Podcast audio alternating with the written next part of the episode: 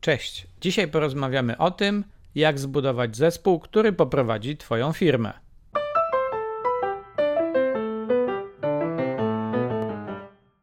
Niezapracowani. Podcast o sukcesie i wolności w biznesie. Zapraszam, Filip Nowicki.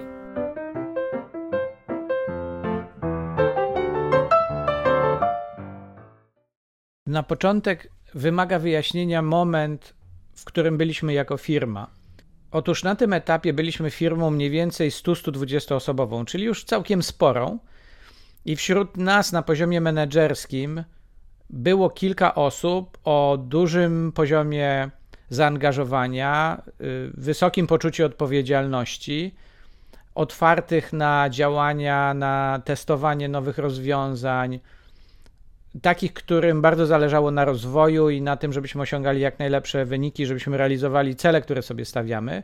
Natomiast jednocześnie mieliśmy poczucie, że na tym poziomie menedżerskim w firmie nie ma takiej spójności, jednolitości. To znaczy, mieliśmy te kilka osób, które y, wyraźnie się wyróżniały na tym tle, ale mieliśmy y, jeszcze większą grupę menedżerów na różnych poziomach, które no nie funkcjonowały według tego samego standardu. I postawiliśmy sobie za cel, żeby na poziomie menedżerskim jako firma być y, zespołem dużo bardziej jednolitym, zwartym, jeżeli chodzi o to, w jaki sposób podejmujemy decyzje, w jaki sposób podchodzimy do celów, do y, różnych wyzwań, w jaki sposób też komunikujemy się z naszymi podwładnymi, czyli żeby stworzyć taką drużynę, która swoim zasięgiem obejmuje całą firmę, i jednocześnie posługuje się jednym tak jakby sposobem czy jednym standardem zarządzania i przyświecają nam te same wartości i też te same, te same sposoby działania, można powiedzieć.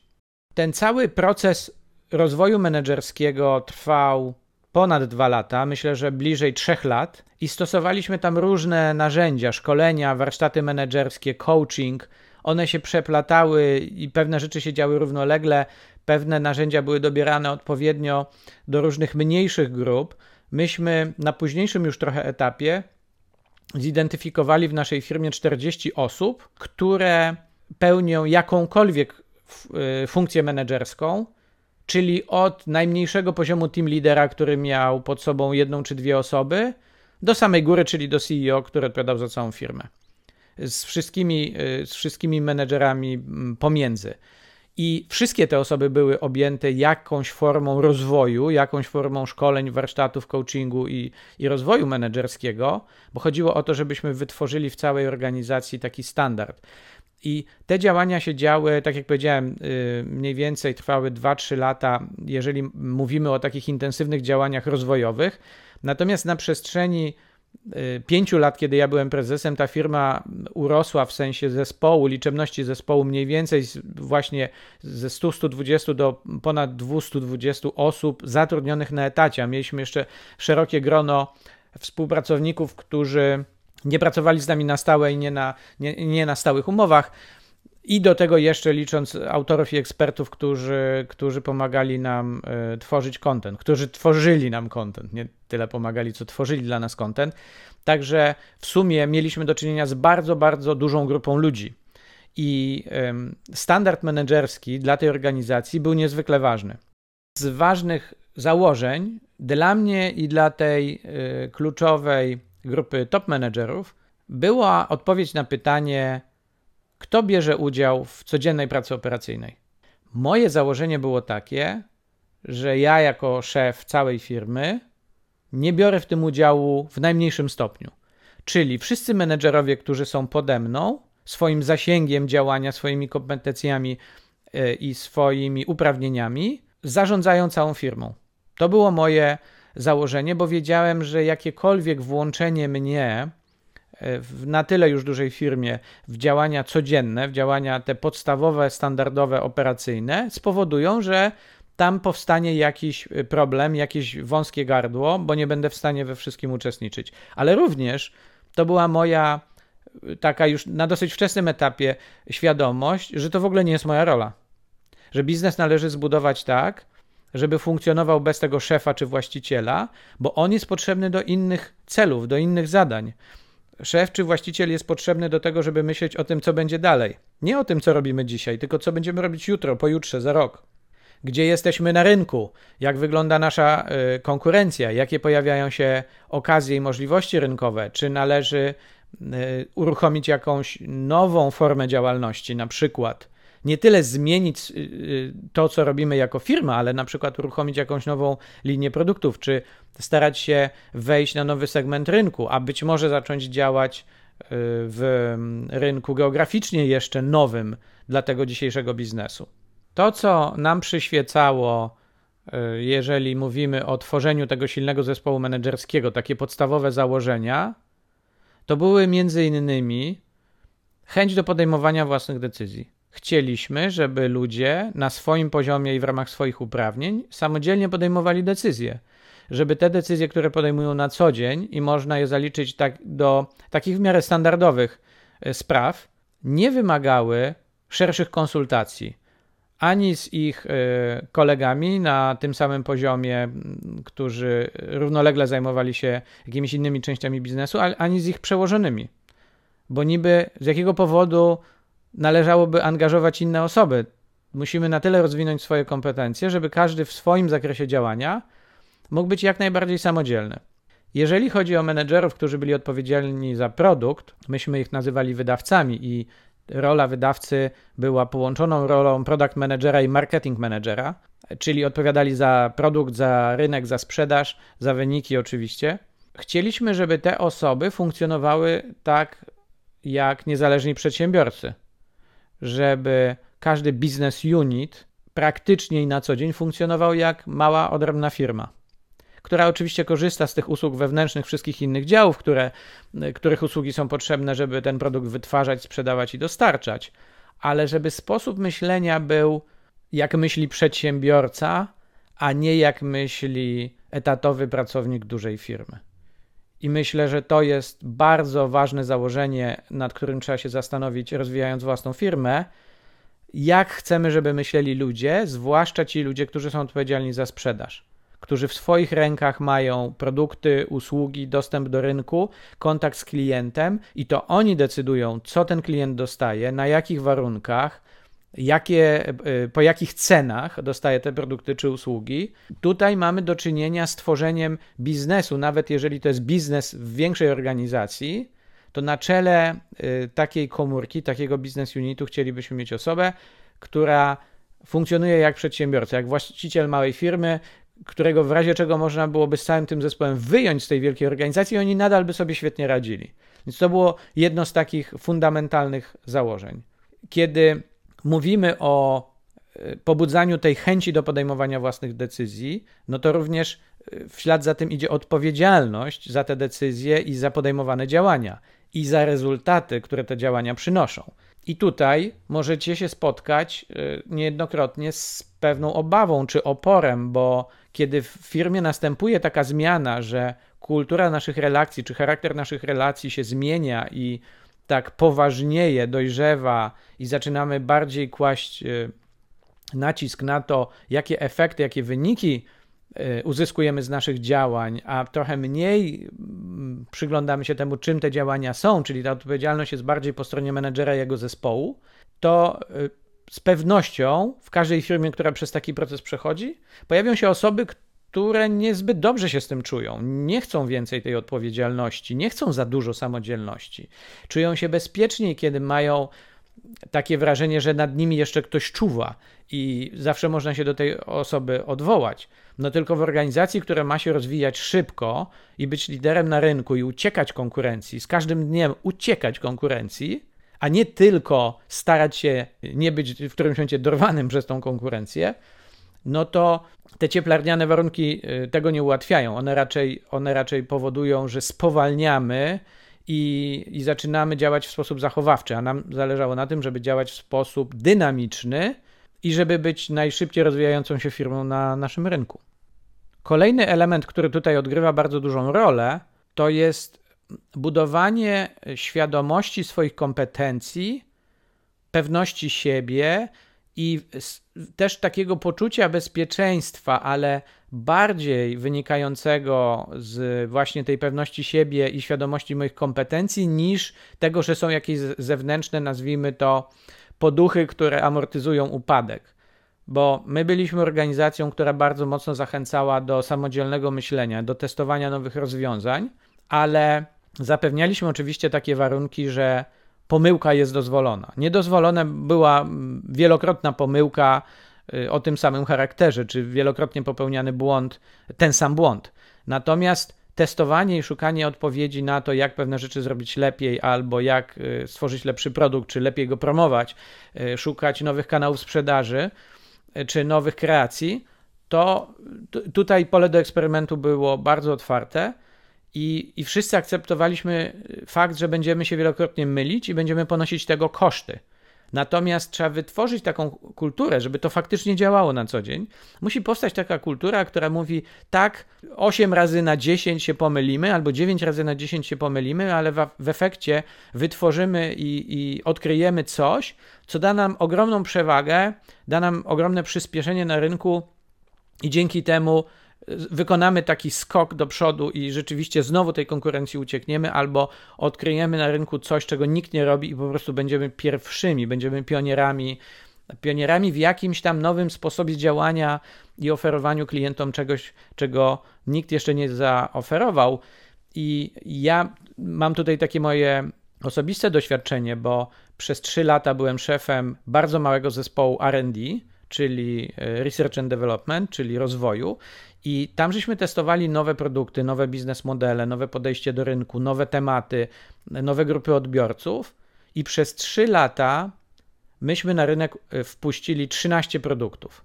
Z tych 13 12 upadło, mówiąc wprost. 12 się nie udało. Ale jeden, portal FK, portal finansowo-księgowy, był tak dobry, że w efekcie zwrócił całą tą inwestycję i cały ten wysiłek wielokrotnie, a potem na jego bazie powstawały kolejne produkty, tak jakby kopie, klony dla innych grup odbiorców, dla, e, w innych tematach. Naprawdę minęło sporo czasu, zanim konkurencja nasza zaczęła nas naśladować dokładnie, starając się odwzorować to, co my zrobiliśmy. Bo to była bardzo odważna koncepcja, bardzo no, takie nowatorskie podejście do do produktu. To był ten moment, kiedy szczególnie w branży wydawniczej następowała zmiana i taka transformacja z tego biznesu, nazwijmy to papierowego do elektronicznego czy do online'owego. To było dosyć dawno temu, dzisiaj może trudno sobie wyobrazić, ale ten, y, ten portal wszedł na rynek w wiosną 2003, w związku z czym to już było prawie dwie dekady i na tamten czas y, było to coś niezwykle innowacyjnego i nowoczesnego. Ale takie działania są możliwe w firmie, która daje taką możliwość e, pracy, eksperymentowania i wręcz zachęca do takiego działania. I naszym celem w tym całym programie rozwoju menedżerskiego było spowodować, żeby ludzie chcieli i czuli się odważni i czuli się bezpieczni, że mogą to robić. Bo tak jak powiedziałem, ta początkowa wąska grupa menedżerów, którzy już tak myśleli, bo tak zostaliśmy też wychowani na samym początku pracy w tej firmie, i myślę, że też y, wspólnie w tej grupie jakby podzielaliśmy ogólnie takie wartości życiowe i mieliśmy w sobie tą chęć poszukiwania nowych rzeczy. No ale nie wszyscy ją podzielali, w związku z czym trzeba było stworzyć taki program, który tych ludzi do tego przygotuje i spowoduje, że w tych kwestiach myślimy w sposób jednolity, podobnie na to patrzymy, podobnie podejmujemy decyzje i podobnie nie boimy się tego, że będziemy się potykać, przewracać i odnosić porażki ale jednocześnie e, mieliśmy zawsze taką głęboką intencję, żeby z tych porażek wyciągać wnioski i się na nich uczyć, i dzięki temu stawać się lepszym.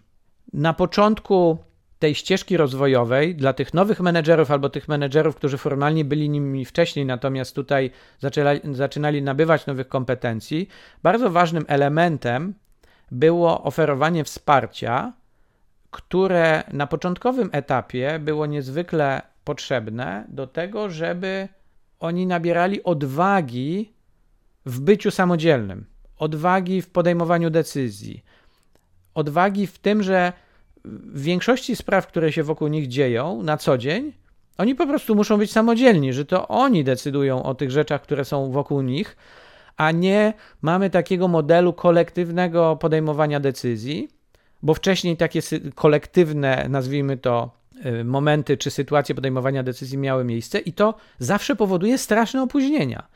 I dzisiaj, jak rozmawiam z moimi klientami, to oni też, nie wszyscy oczywiście, ale niektórzy o tym mówią, że my mamy w firmie taką kulturę kolektywnego podejmowania decyzji. No więc tam siadamy, o czymś dyskutujemy, mija jakiś czas i tak naprawdę wychodzimy z tego spotkania w zasadzie bez niczego, bez żadnego wniosku i bez żadnej decyzji, bo w nikim nie ma odwagi, żeby powiedzieć, dobra, robimy to tak albo robimy to śmak.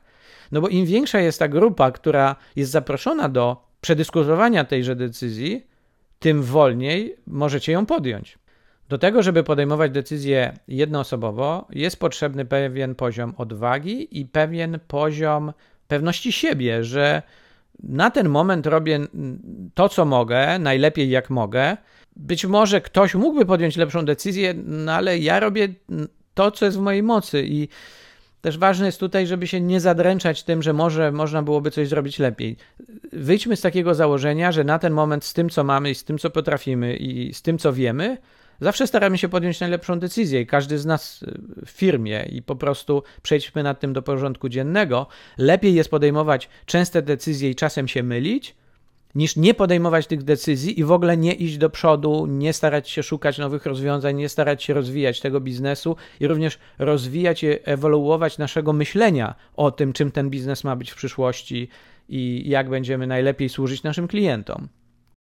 Z dobrych sposobów na to oswajanie z samodzielnością i, i z tymi własnymi decyzjami jest pewnego rodzaju asystowanie podwładnemu, zwłaszcza podwładnemu menedżerowi, przy podejmowaniu tych decyzji i asystowanie na zasadzie współtowarzyszenia w tym procesie podejmowania decyzji i usamodzielniania się, a nie przejmowania pałeczki.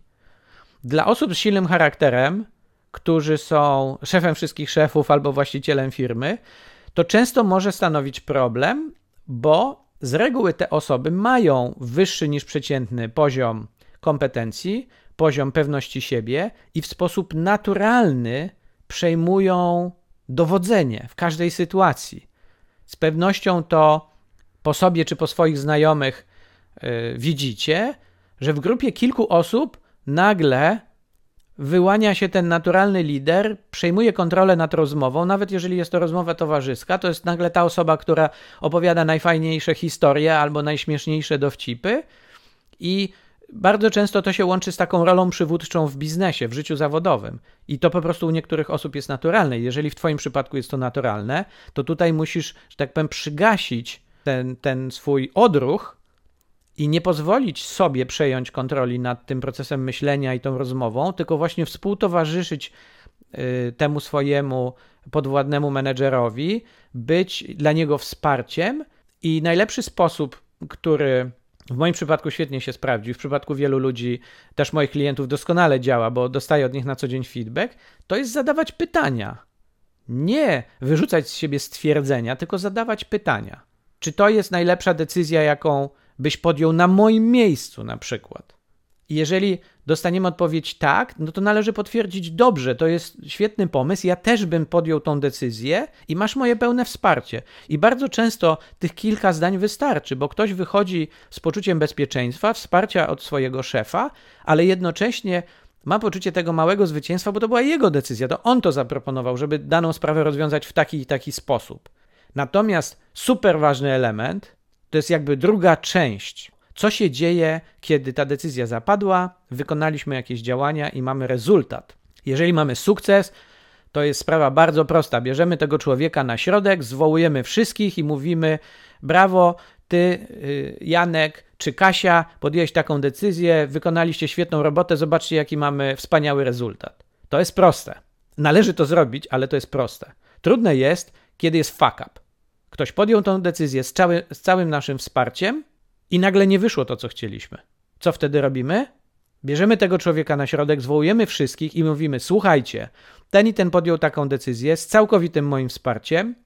Wynik jest taki, jaki widzimy, ale chcę to powtórzyć jeszcze raz, żeby wszyscy mieli tego świadomość. To była najlepsza decyzja, jaką mogliśmy podjąć. Ja bym podjął dokładnie taką samą decyzję. Nie mam do nikogo żalu o to, że nam to nie wyszło. Zastanówmy się, czy coś konkretnego po drodze poszło nie tak? Czy coś moglibyśmy kolejnym razem zrobić lepiej? Czy coś kolejnym razem byśmy zrobili inaczej? Ale nie chcę, żeby nikt z nas, całego zespołu, aż na pewno nie ta osoba, która była na czele tego projektu czy tego działania, czuła się za to winna. Nie ma tutaj winnego. Ja biorę taką samą odpowiedzialność jak ty, który podjąłeś tą decyzję, bo to moje wsparcie nie przestaje obowiązywać. Skoro go udzieliłem, to go udzieliłem do samego końca, z pełną świadomością tego, że nie wszystko, co robimy, zakończy się sukcesem. I to, takie jest życie, po prostu. Nawet powiedziałbym, częściej się nie zakończy sukcesem niż zakończy sukcesem, jeżeli jesteśmy odważni w tym, co robimy, chcemy się rozwijać i iść do przodu bardzo dynamicznie. Także każdą tą sytuację można obrócić sukces w tym sensie, że to jest pozytywna sytuacja, że ludzie się dobrze z tym czują. I gwarantuję wam, ta, taka, takie zdarzenie musi wystąpić kilka razy w firmie. I dobrze by było, żeby kilka razy było omówione właśnie w taki pozytywny, wspierający, budujący sposób na forum całej firmy, czy na forum jakiejś tam grupy, której to dotyczy, może niekoniecznie całej firmy, jeżeli ona jest duża, ale wszystkich zainteresowanych, po to, żeby ludzie zobaczyli, to jest ten sposób, w jaki my tu załatwiamy sprawy. Nie obcinamy głowy za to, że komuś się nie udało. Obcinamy głowę za to, w cudzysłowie oczywiście, żeby potem nikt tu do mnie nie wydzwaniał, że namawiam tutaj do jakichś aktów przemocy. Absolutnie. W cudzysłowie obcinamy głowę, czyli zaczynamy wyciągać konsekwencje i się przyglądać, co tutaj poszło nie tak, kiedy ktoś nic nie robi, kiedy ktoś nie podejmuje decyzji, kiedy ktoś nie korzysta z okazji, kiedy ona się pojawia na rynku. To jest problem. Natomiast nigdy nie jest problemem to, że nam się nie udaje, kiedy jesteśmy hiperaktywni, podejmujemy mnóstwo działań, mnóstwo fajnych, nowych decyzji czy nowych e, jakichś inicjatyw. I to jest oczywiste, że wiele z nich nie wyjdzie. No ale na tym polega prowadzenie biznesu, bo tak jak podawałem ten mój przykład portalu internetowego, kiedy w końcu coś wypali, to wypali w takiej skali, że zrekompensuje nam cały wysiłek i koszty tych wszystkich działań razem wziętych, które się nie udały. I na koniec taki jeszcze jeden element, kiedy wchodzicie w interakcję i w taką nową relację, która jest pozytywna, budująca, rozwojowa, innowacyjna, otwierająca na samodzielność i chęć podejmowania ryzyka i brania odpowiedzialności, to waszą rolą jako szefów jest również być coachem i mentorem w takim sensie, żeby podnosić tym ludziom poprzeczkę. Nikt nie lubi stagnacji, nikt nie lubi nudy i nikt nie lubi, żeby zbyt długo było tak samo. Towarzysząc temu podwładnemu, temu menedżerowi swojemu w jego działaniach, należy znaleźć taki model współpracy, relacji, komunikacji z nim, który pozwala wam e, rozmawiać i o tym, co się dzieje z trochę bardziej tak z ogólnego punktu widzenia, ale również pozwala tobie jako szefowi tej osoby podnosić mu poprzeczkę stopniowo. Delikatnie, nie za mocno, ale ciągle, stale. I to spowoduje, zobaczycie to po kilku latach, bo trudno to za, może zaobserwować z tygodnia na tydzień, ale po kilku latach zobaczycie, że wokół Was wyrośli niesamowici, fantastyczni ludzie, którzy z powodzeniem mogliby zarządzać być może całą firmą, być może kiedyś to będzie wasz następca czy zastępca, a może w przyszłości stworzycie wspólnie, już na innych zasadach, wspólnie kolejny nowy biznes. Będziecie mieli szansę zaobserwować, jak ci ludzie się wspaniale rozwijają, ale to też wymaga tego, żeby im właśnie podnosić tą poprzeczkę, do czego Was serdecznie zachęcam. Życzę wszystkiego dobrego i do przodu.